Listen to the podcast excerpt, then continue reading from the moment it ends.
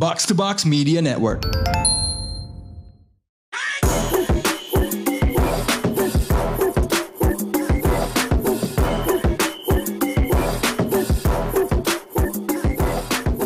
up, you're now listening to the most valuable basketball podcast in Indonesia. Box Out is back, as always dipandu gue, point guard kalian Raditya Alif. Setelah sekian abad, kita take di studio Box to Box Tamawati. Kita kembali ke studio Kuningan di hari yang cerah. Melihat pemandangan mega Kuningan di luar, langit biru, berarti malam nanti pasti bakal hujan. And just for your information, Box to Box sekarang punya 2 studio. Di Fatmawati dan di Kuningan beroperasi kembali yang bisa kalian sewa 250.000 sejam. Cobain deh, dijamin tidak akan menyesal. Karena gini loh, podcast itu salah satu elemen yang paling penting adalah retention rate. Berarti lo didengerin sampai selesai. Biasanya podcast-podcast yang masuk chart, konon katanya retention rate-nya di atas 70% karena rekamannya secara kualitasnya profesional. So siapa tahu kalau lo rekaman di sini bisa membantu lo buat masuk lebih tinggi di Spotify. So go check us out. Bisa dicek datanya di social media Box to Box atau di website box2box.id kalau ingin menyewa. Speaking of charts, speaking of our own podcast, ternyata Box Out masuk di banyak sekali Wrapped Spotify ya. Banyak banget yang lagi share lagu-lagu favorit mereka. Dan podcast yang didengerin selama tahun ini, tentu saja gue Raditya Alif tidak nge-share lagu yang paling didengerin, soalnya nomor satunya Rhapsody JKT, jadi gue masih agak jaim sedikit. Orang yang tahu, yang punya barang bukti di handphonenya, gue dalam kondisi tidak terlalu sober nyanyi JKT adalah Mutia. Halo, what's up? What's up, Jack? Saya punya bukti yang bisa dikeluarkan kapan saja. Betul. Gue akan terlihat sangat WOTA. Betul. Tidak bisa mengelak ya, gak bisa bilang kalau itu deep fake, that is me. Jadi gue tidak bisa menekan pressure pointnya. Mutia hari ini wajahnya berseri sekali seperti cerahnya matahari ya. Mungkin terkait dengan performa timnya. And also karena kita di Kuningan, it's very easy to call up Mauji yang kantornya di Kuningan. Iriel, what's up? What up? What up? Lagi pakai topi tim minoritas ya? Ya, minoritas banget. Tapi di studio ini juga ada pemain minoritas itu, Jimmy Butler. Bukan saya loh ini yang masang. Minoritas dalam hal ini ya, jam ritme tidur biologisnya ya. Ya, sleep cycle-nya agak berbeda gitu ya. Oh. Jadi kalau Iriel buat main sepeda sama teman-temannya bangun jam 5 aja susah. Mungkin kalau Jimmy Butler sudah dari rumahnya sudah sampai ujung South Beach ya. Iya. Dia di jam 5 pagi gitu. Iya. Kemudian ini bangun di sepertiga malam betul, terakhir betul. Gitu kan. Karena tidak hanya lemak atau keringat yang lebih banyak bisa dikeluarkan, tapi juga pahala yang dikejar. Betul. Culture. Ngomong-ngomong soal pemain yang agamanya Islam, ada satu berita yang cukup mencuri perhatian walaupun ini di luar lapangan konteksnya. Pemain yang sebenarnya kebangsaannya Turki tapi tidak terlalu suka dengan presidennya, Enes Kanter resmi berpindah kewarganegaraan. Betul. Jadi warga Amerika dan dia juga mengganti namanya menjadi Enes Kanter Freedom. Freedom seperti lagu George Michael ya. Enggak sih? Lupa gue. Anyway, no that's Faith. Freedom ya, nama yang terdengar sangat Amerika sekali. Lo aware akan berita ini gak, Ril? Kalau dia mengubah namanya menjadi Freedom. Aware banget. Tapi bukan sesuatu yang perlu gue besar-besarkan gitu sebenarnya. Jadi gue gak ngepost sama sekali di Instagram. Tapi yang menarik ya, gue baru tahu ya kalau Enes Kanter itu dia lahirnya di Swiss loh. Oh ya? Yeah. Ya dia lahirnya di Swiss. Oh. Jadi gue pikir dia bakal ganti nama yang bakal related ke Swiss gitu. Jadi misalnya apa, Johan kayak, gitu atau? Ya Enes Kanter Alpen Tekoyer gitu kan. Enes Kanter Freedom gitu. Tapi emang sepengetahuan gue ya, at least kalau dari bola juga emang sepengetahuan gue banyak pemain Swiss yang keturunan bangsa-bangsa lain. Turki ada beberapa di timnasnya dulu, Hakan Yakin, Murat Yakin pun juga bukan cuma dari Turki ya, tapi dari negara-negara Eropa Timur tuh yang keturunan Albania, Swedia juga banyak. Jadi memang negeri yang ramah kalau buat imigran dan negeri yang ramah untuk ngumpetin pajak ya kayaknya. Iya. Lo aware apa akan aktivitas perpolitikan seorang Enes Kanter? Yang kalau nggak salah tuh dia tuh pernah pas di Indonesia juga dicariin tuh sama si Erdogan gitu. But what are your thoughts on this? Apakah ini just kayak anekdot aja buat lo? Or do you have anything tentang Enes Kanter? Ini Enes Kanter itu yang beberapa waktu lalu pun juga ada persinggungan sama LeBron juga kan, yang dia pakai sepatu ya kan, yang dipakai sepatu yang bertuliskan ini kan apa, how this is just a performative action, betul. Ya jadi, kan gitu, dan sempat menyinggung LeBron juga saat pertandingan yang melawan Lakers. Iya, jadi kayaknya dia orang yang paling senang bikin LeBron itu nggak nyaman ya. Betul, betul. Menunjukkan bahwa LeBron di balik segala macam aktivisme lu punya sisi hipokrit, khususnya terkait dengan penjualan sepatu lo Nike, terkait dengan pandangan lo terhadap Cina. Kita tahu kan LeBron dan banyak, dan Michael Jordan sekalipun vokal ketika isu-isu ini menyangkut Black Lives ya. Cuman diam serbu bahasa saat menyangkut Cina gitu. Khususnya ketika Daryl Morey, sedangkan Enes Kanter sangat vokal ya kalau ngomongin Cina, khususnya tentang apa yang terjadi di Uighur misalnya, mungkin dia sebagai orang Muslim. Jadi emang kayaknya dia tuh kayak nyamuk lah buat LeBron gitu loh. Kan emang kayaknya tiap kali ketemu di lapangan juga cukup konfrontasional. Betul. Enes Kanter tuh apa tuh? Dikejar-kejar sama presiden ya. Itu sejak bikin masalah sama LeBron. Oh, jadi triggernya? Iya, dari 2016-2017 tuh dikejar-kejaran dia sama presiden. Itu sejak dia bikin masalah sama LeBron. Oh, jadi presiden itu sebenarnya ngefans sama LeBron. Oh, ya, jadi lo lagi bilang bahwa Tayyip Erdogan adalah LeBron seksual. Oh iya. Soalnya dia waktu kemudian melepas syahwat melihat LeBron gitu. Iya, lo tanya Amar deh, coba deh. Atau memang kayak atau kayak beberapa hari lalu aja LeBron snitch. Oh, snitch gaduh. Gaduh. Kalau ada supporter yang hate speech segala macam diaduin langsung. Oh. Nah, jangan-jangan demikian juga. Jadi kayak ini LeBron tuh bisa menemukan Karen, tapi dia tidak bisa menemukan Karen Chong gitu ya. Jadi kalau udah sadis dia diem bahasa gitu. There's two dimensions to the thing kan. Satu adalah aktivisme politiknya. Gue tuh hanya menyayangkan gini aja sih. Menurut gue nggak ada salahnya lo menunjukkan hipokrisi pemain NBA. Karena menurut gue kan setiap orang ketika dia menjadi aktivis, dia punya pertimbangan masing-masing ya. Yang menyangkut hajat hidup dia sendiri satu. Kedua, menyangkut dia dekatnya dengan isu apa. Kenapa gue tidak terlalu gimana-gimana ketika LeBron diam soal Cina adalah, menurut gue selain itu mungkin akan melukai bisnis dia. And that's obviously questionable ya. Menurut gue emang dia punya jarak dengan itu. Akhirnya gue aja sebenarnya nggak terlalu ngikutin apa yang terjadi di Cina. Lain halnya kalau lu tanyain gue soal itu, Ibu Risma ngapain sih memaksa orang tunarungu buat ngomong gitu kan. Nah, sama halnya kan LeBron mungkin tahu soal Black Lives Matter, but he has no idea buat Ibu Risma. Gak semuanya mesti gue komentarin. Iya betul kan. Nggak, gue tidak harus menjadi aktivis dalam segala bidang gitu. Gue LeBron tuh mungkin kayak kalau ngeliat Cina ini gak ada untungnya gue Fafi Fuas Westwas. Tapi kali gue blunder nih pasti. Ya bung gitu kan. Nasib gue kayak Daryl Morey gitu ya. Cuman gue hanya menyayangkan Enes Kanter itu nongol di Fox News sebenarnya untuk ngomong soal ini. Karena menurut gue tiap kali ada pemain NBA yang istilahnya dia mengambil suatu posisi yang melawan haluannya NBA, gue agak melihat Fox News dengan agendanya tuh menggunakan mereka to prove their own point gitu loh. Lu dulu sering nonton Fox News ketika di Seattle? Ya sesekali lah. Kalau ada yang penting-penting aja. Jadi gue waktu ke Amerika tuh ya. Itu tanggal 10 September 2001. Oh 9/11. Oh iya 10 September 2001. Jadi malam gue sampai. Besok pagi kan semua berita kan, including Fox News kan juga pasti ngebahas tentang itu kan. 9/11 kan, gitu. Jadi ya itulah pertama kalinya. Nonton berita. Gue tuh kayaknya cuma itu doang gue nonton berita.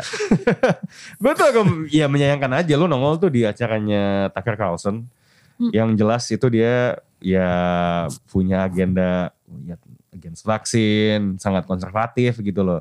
Sayang aja bener ya, mungkin posisi lo tidak align dengan LeBron. Cuman kenapa lo nongol harus di acara yang justru memanfaatkan pandangan lo untuk semakin menekan pemain-pemain NBA dan NBA yang di bidang-bidang lain sebenarnya aktivismenya cukup banyak. That's one facet to this whole Enes Kanter. The other facet is dia mengubah nama Freedom, nama yang sangat eksplisit gitu ya. Kayak itu kayak misalnya Lester Proper ke Indonesia dia jadi Lester Proper Merdeka namanya. Di fantasi juga jadi kocak ya kalau lo ngeliat ini sequence-nya, play by play-nya juga. Freedom. Joel Embiid blocked Freedom. Oh. Jadi Joel Embiid jadi penjajah gitu. Gitu. Okay, let's play a small game ya. Gue akan nyebut nama pemain. Ini pemain di NBA. Coba langsung lo tembak. Kalau dia ganti nama tuh, dia bakal ganti nama jadi apa? Waduh. Gitu. Okay. Coba ya, gue ke Iriel dulu deh. Josh Giddey.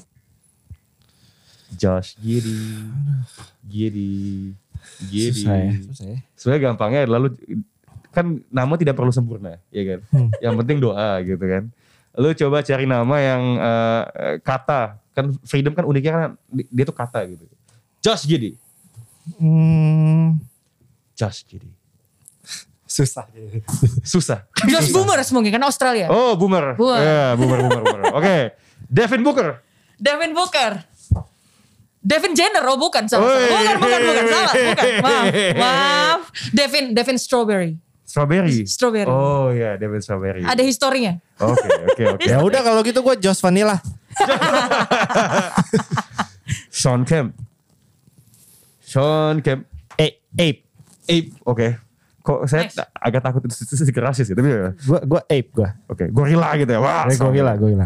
Oke, kemudian siapa ya kalau buat Muntia ya? Jimmy Butler. Jimmy Coffin aja. Oh, Coffin. Yeah. Jimmy Coffin. Oke. Tidak rasis kan itu kan? Iya. Ya, tidak apa. Ya, terima apa ya? Bener-bener. Ya mungkin kopinya latte kan. Saya tidak tahu. Tidak masalah. Tidak tahu Coffin, gitu ya. Ben Simmons.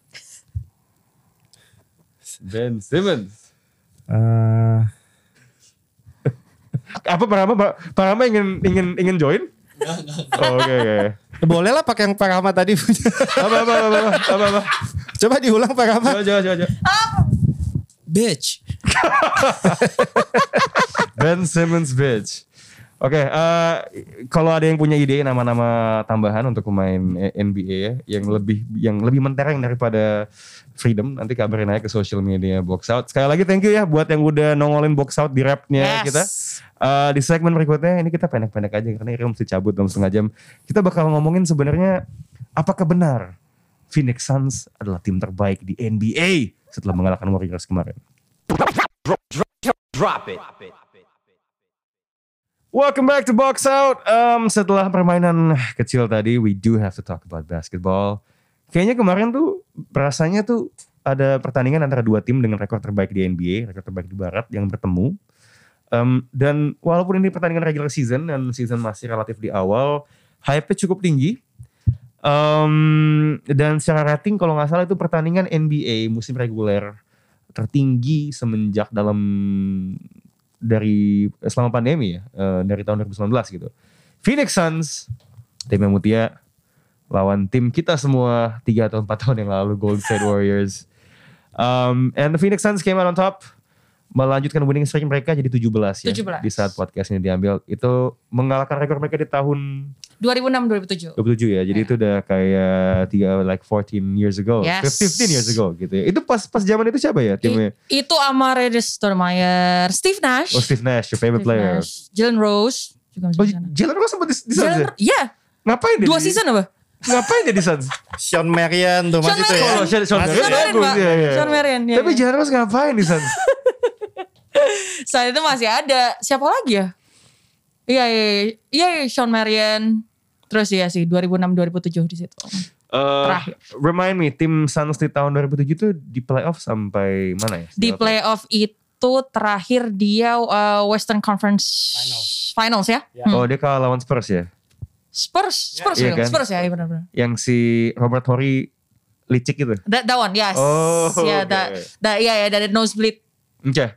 Obviously kan di zaman itu adalah perjalanan terjauhnya tim Suns. Chris Paul musim kemarin masuk final tapi kalah. Tahun ini we'll see apakah masuk lagi atau bahkan bisa melangkah lebih jauh lagi. But setelah kemenangan kemarin, can you confidently say tim gua adalah tim terbaik di NBA? Wah, yang jelas Phoenix Suns is real man. Ini keluar dari cerita-cerita cute Disney gitu ya, Disney Bubble.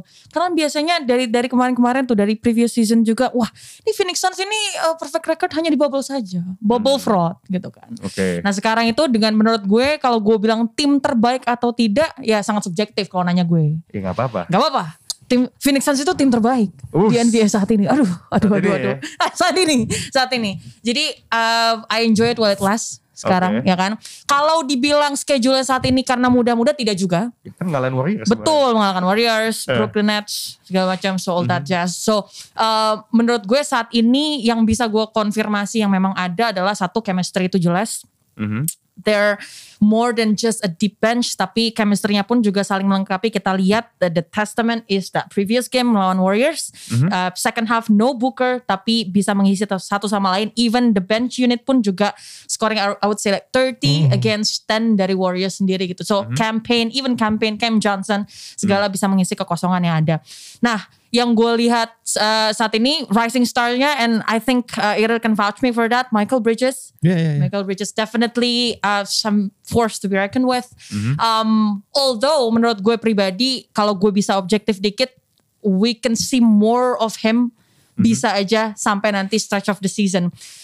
I think he's a finisher, not so much a shot creator. Dan itu pun juga kelihatan di at least or like 18 games so far. Dan walaupun udah jadi rising star yang meroket, tapi kalau misalnya kita lulukan, kayak kita oversell, Mikal Bridges ini adalah players of tomorrow. All defense team, yes. First team all defense menurut gue sangat DPOI? Layak. Sangat layak. DPOI belum, gue bilang belum. Karena pasti harus ada campaign video lainnya selanjutnya. Tapi sudah bisa menekan Steph Curry sampai 8,9 points per game. Jadi kayak menurut gue adalah ya satu narasi yang bagus lah gue untuk melihat Phoenix Suns ini jadi tim yang kemenangan lawan tim ya dengan rekor terbaik di NBA. Sekarang gue Suns jadi sama atau langkahin, lupa gue. Sekarang di satu ya sama gitu ya.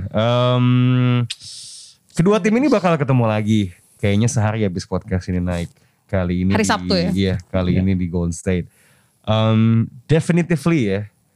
Dari sample size, mengesampingkan satu dengan, menurut lo Suns jelas di atas Warriors sekarang? Ada perbedaan yang definitif gak di antara kedua tim ini, Iriel? Gue gak berani bilang Suns itu tim terbaik ya. Karena Golden State itu masih belum ada Klay. Yeah. For sure. But without Klay. Oh, without Klay. Yeah. Without Klay.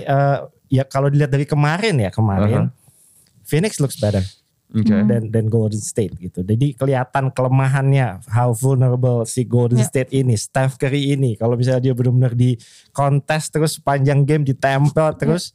Ya kita bisa lihat lah hasilnya kayak apa. Dan tadi Mutia udah ngomong Mikal Bridges. Offensively cuma 2 points. Tapi plus minusnya plus 21. Highest plus minus.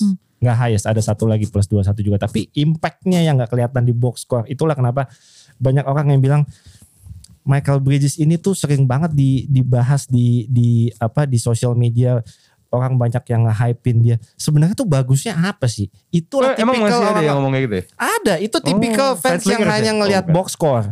Mikal Bridges skor 4-8. Ini apa sih skor 4-8 kayak dibangga-banggain banget. Mereka tuh gak ngerti. Belum terlalu paham tentang advanced stats-nya. Impact-nya di lapangan gitu. Jadi makanya kadang-kadang pemain kayak begitu yang dibilang, wah ini gak worth it banget nih dapat max kontrak. Gue kadang suka bingung ya. Yang lu lihat tuh apanya gitu loh. Cuma points-nya doang. Ya gak bisa, lu dapetin max kontrak, menurut gue itu steal banget Phoenix bisa dapetin dia di harga segitu sekarang ya. Dan sekarang masih ada tahun gitu selanjutnya untuk Mikal Bridges. Jadi menurut lo ini gambling yang bagus, kemarin justru yang dia dahulukan itu Mikal Bridges instead of DeAndre Ayton. Ya mau gak mau DeAndre Ayton dipertanyakan lah kenapa dia gak dapet extension dan lain-lain. Tapi kalau gue harus memilih, ya gue duluin si Mikal Bridges. Itu skill set dan seorang pemain yang sangat langka sekarang di NBA. Ya? Sangat langka. Lu hitung deh yang pemain kayak Mikal Bridges itu di NBA tuh gak banyak. Dan semua yang punya skill set kayak Mikal Bridges itu semuanya dapat max kontrak. Ya, wing, athletic ya, apalagi ketika wing, udah secara konsisten. You need that in the West, apalagi ketika dua tim yang sebenarnya sejauh ini khususnya Lakers masih underperform, tapi selalu dibahas kekuatan utamanya adalah wing kan, the LeBrons, the Kawhis, the Paul George, alpha male Paul George gitu kan, main-main ini. So you always need a wing stopper. Let's play a little bit of what if ya, Iriel ya. Tadi memang to talk about now, kita mengesampingkan pemain yang sudah memasukkan buzzer beater di scrimmage, Klay Thompson. Yeah. If Klay Thompson is on that Warriors team, perbedaan antara Suns sama Warriors ini sejauh apa? Where does the wind blow in the West?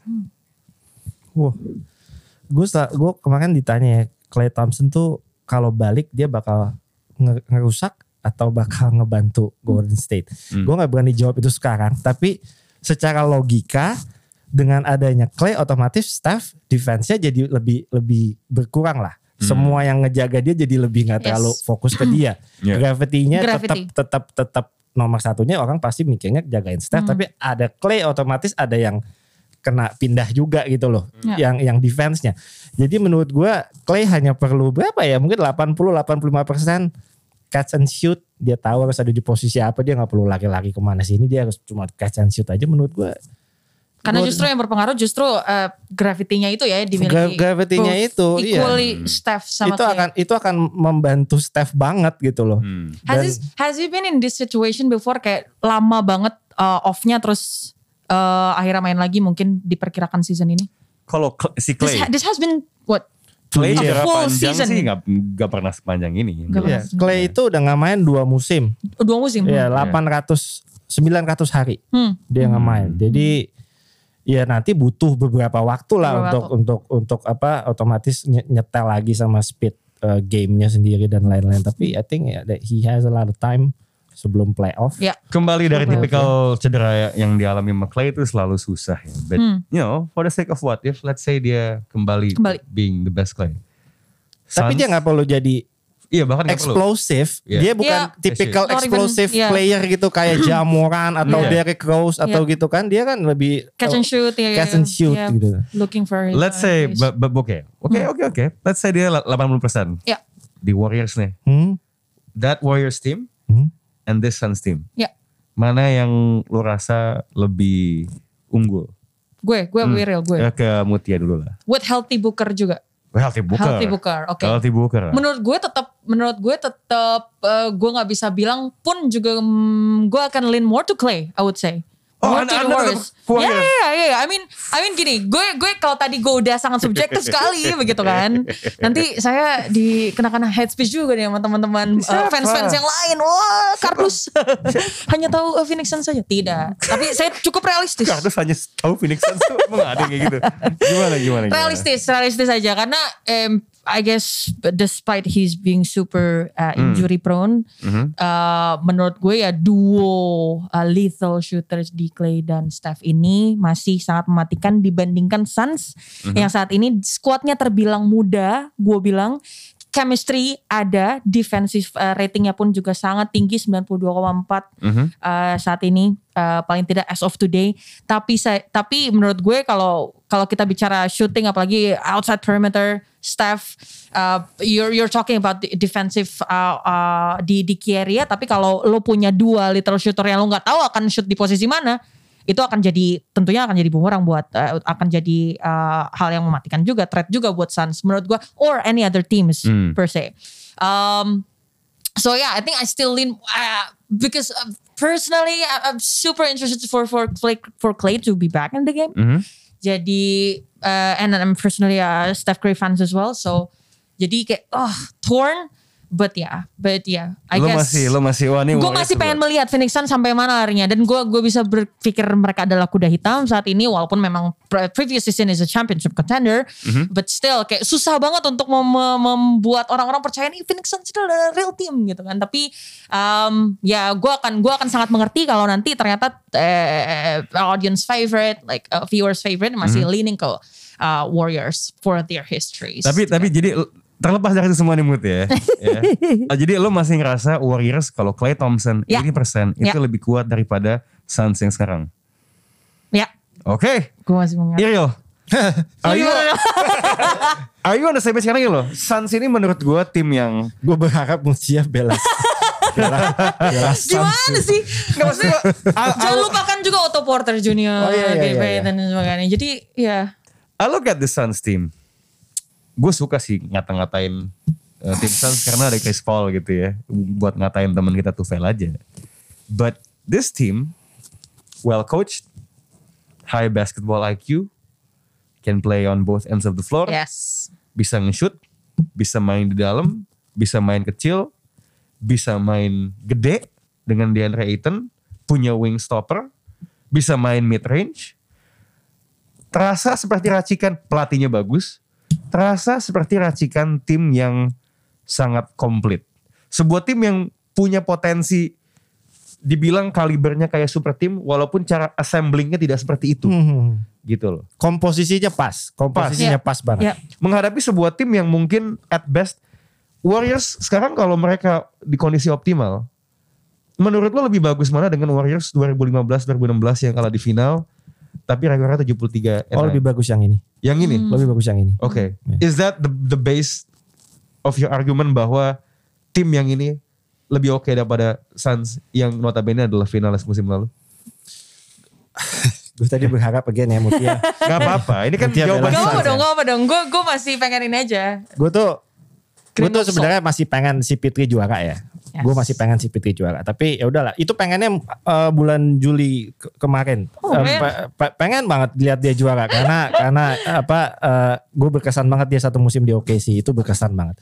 Tapi gue sekarang udah di posisi yang ya udahlah dia nggak juara ya udah nggak apa-apa. I think he earned his reputation gitu loh. Okay. Dia bisa datang ke satu tim dan dia bisa ngebawa elevate the team gitu ya, the whole team. Ya OKC siapa sih yang expect waktu itu ya. Harusnya ada di posisi 15 tapi we finish at the fifth seed gitu dan bisa masuk playoff juga. Phoenix go straight to the finals gitu. Itu sesuatu yang gak gampang. Jadi juara gak juara gue rasa si Fitri udah earn his reputation lah.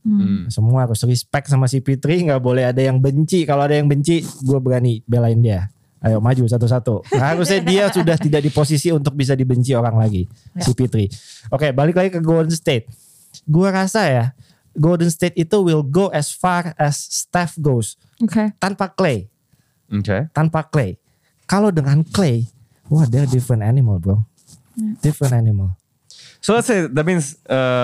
I don't think anybody is beating the Warriors. Any other teams? No team can beat the Warriors. Even Nets kalau semuanya sebentar. No team can beat the Warriors. Very interesting. Ini pasti banyak yang dengar bilang, ya elah lu belum tahu ada cedera atau apa. Ini terlepas dari cedera ya. They're playing full team. Dan komposisi tim sekarang ya. Yes, 7 game series, full team, tidak ada yang cedera. Klay balik lagi, James Wiseman balik lagi. Karena I think kemarin Golden State kalah lawan Phoenix satu problemnya adalah nobody can stop DeAndre Ayton. Oke. Ya Kevin Looney sendiri mati pak suruh jagain Ayton. Would you rather put Wiseman di situ atau Draymond Green yang jagain Ayton?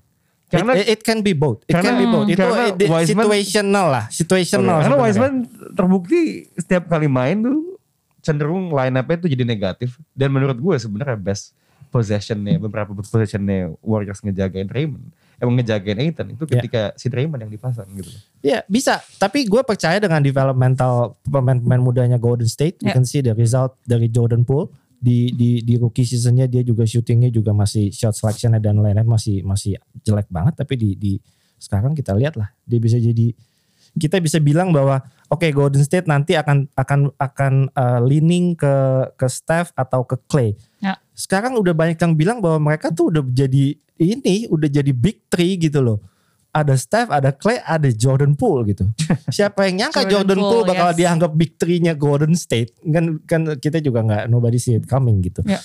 Tapi ya itulah yang bikin gue sangat-sangat respect sama Golden State ya. Dan kita harus respect sama Steve Kerr juga.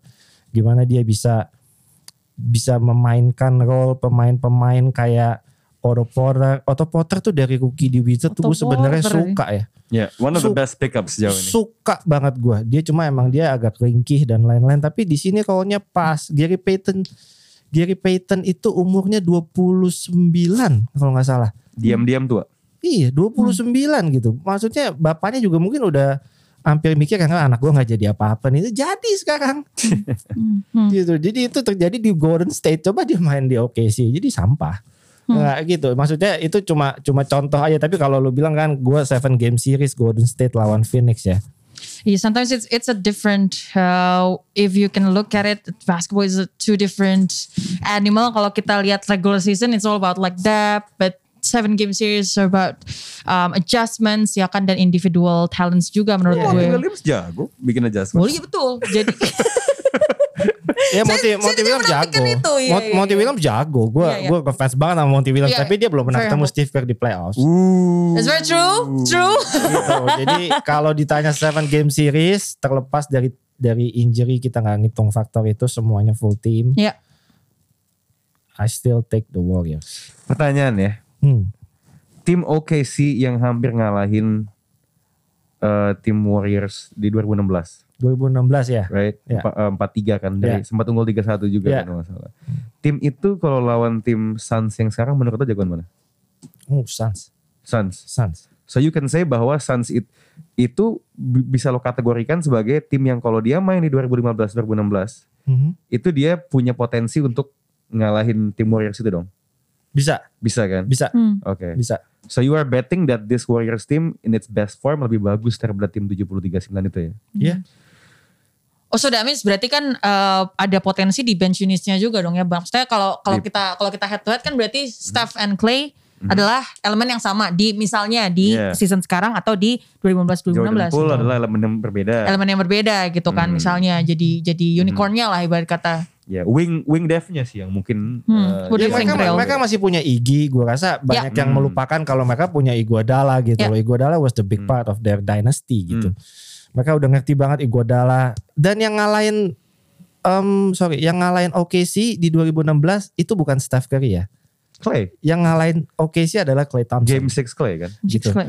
Jadi kalau dibilang kadang suka ada yang terlalu mengagung-agungkan Steph Curry. Dia emang jago banget sih. Yeah. Everybody likes Steph Curry. Yeah. Termasuk gue, termasuk anak gue. Tapi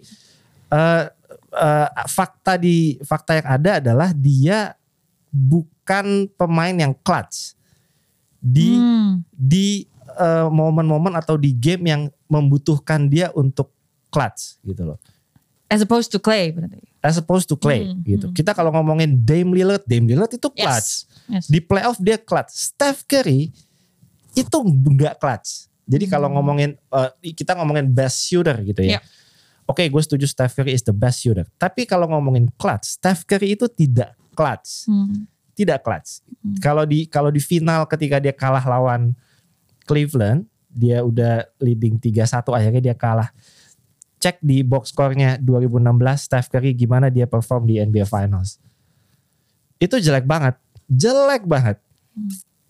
Jadi kadang ya oke lah, Steph Curry itu banyak yang mengagungkan dia, tapi dia ada minusnya juga sebenarnya. Yeah. Dia belum terbukti clutch. Gue belum melihat dia sebagai pemain yang clutch. Iya, dia emang bukan bagian dari clutch sports sih. Nah, coba the thing about that yang mengesalkan adalah sama halnya kayak lu bilang Klay Thompson tidak perlu 100%. You could also make the case bahwa selama ini Steph Curry tidak perlu clutch. Kenapa? Karena tanpa dia clutch pun, even if statistik menunjukkan bahwa dia tidak clutch, tetap memuncak. Tetap bakal dijagain pakai 2 orang minimal. Oh iya. You still put your best defender on him, even if the stats suggest bahwa dia tidak clutch gitu. Iya, itu benar. Tapi di game kemarin contohnya ya. Yeah. Di game ini, di tahun ini tuh ada 2 pertandingan yang secara rating tuh paling tinggi. Kemarin sama di game pertama opening night ketika dia ketemu. Oh yang gue sama lo di TV ya? Iya ketika dia ketemu. Long time ago. Okay. Ketika dia lawan Lakers. Ya lawan Lakers. Oh, Lakers Golden State. Lo lihat box score-nya Steph Curry di 2 game yang ratingnya paling tinggi itu. Jadi dia ketika ada game yang hype tuh dia cenderung yang nggak bagus mainnya gitu. Ya but that's the thing. Ketika lo neutralize dia, Warriors masih punya firepower yang lain sekarang kan. Tanpa Klay Thompson, right? Lo kan bandwagon Nets nih. Oh udah enggak. Jadi sekarang gerakannya untuk membuat jadi bandwagon Warriors lagi kayak dulu? Enggak, gue nggak mau jadi bandwagon lagi. Kenapa tidak? Kenapa kalau tim favoritnya memang sudah ini ya nanti ya? Enggak, gue tetap jadi bandwagon, cuma nggak mau kasih tahu. Oh, nggak mau kasih tahu. Kalau kasih tahu ribet pak, udahlah, gue mau hidup gue. Makin netral anda ya? Mau hidup tenang aja gue kan. Gue tahu nih paling diam-diamnya bandwagon Bulls.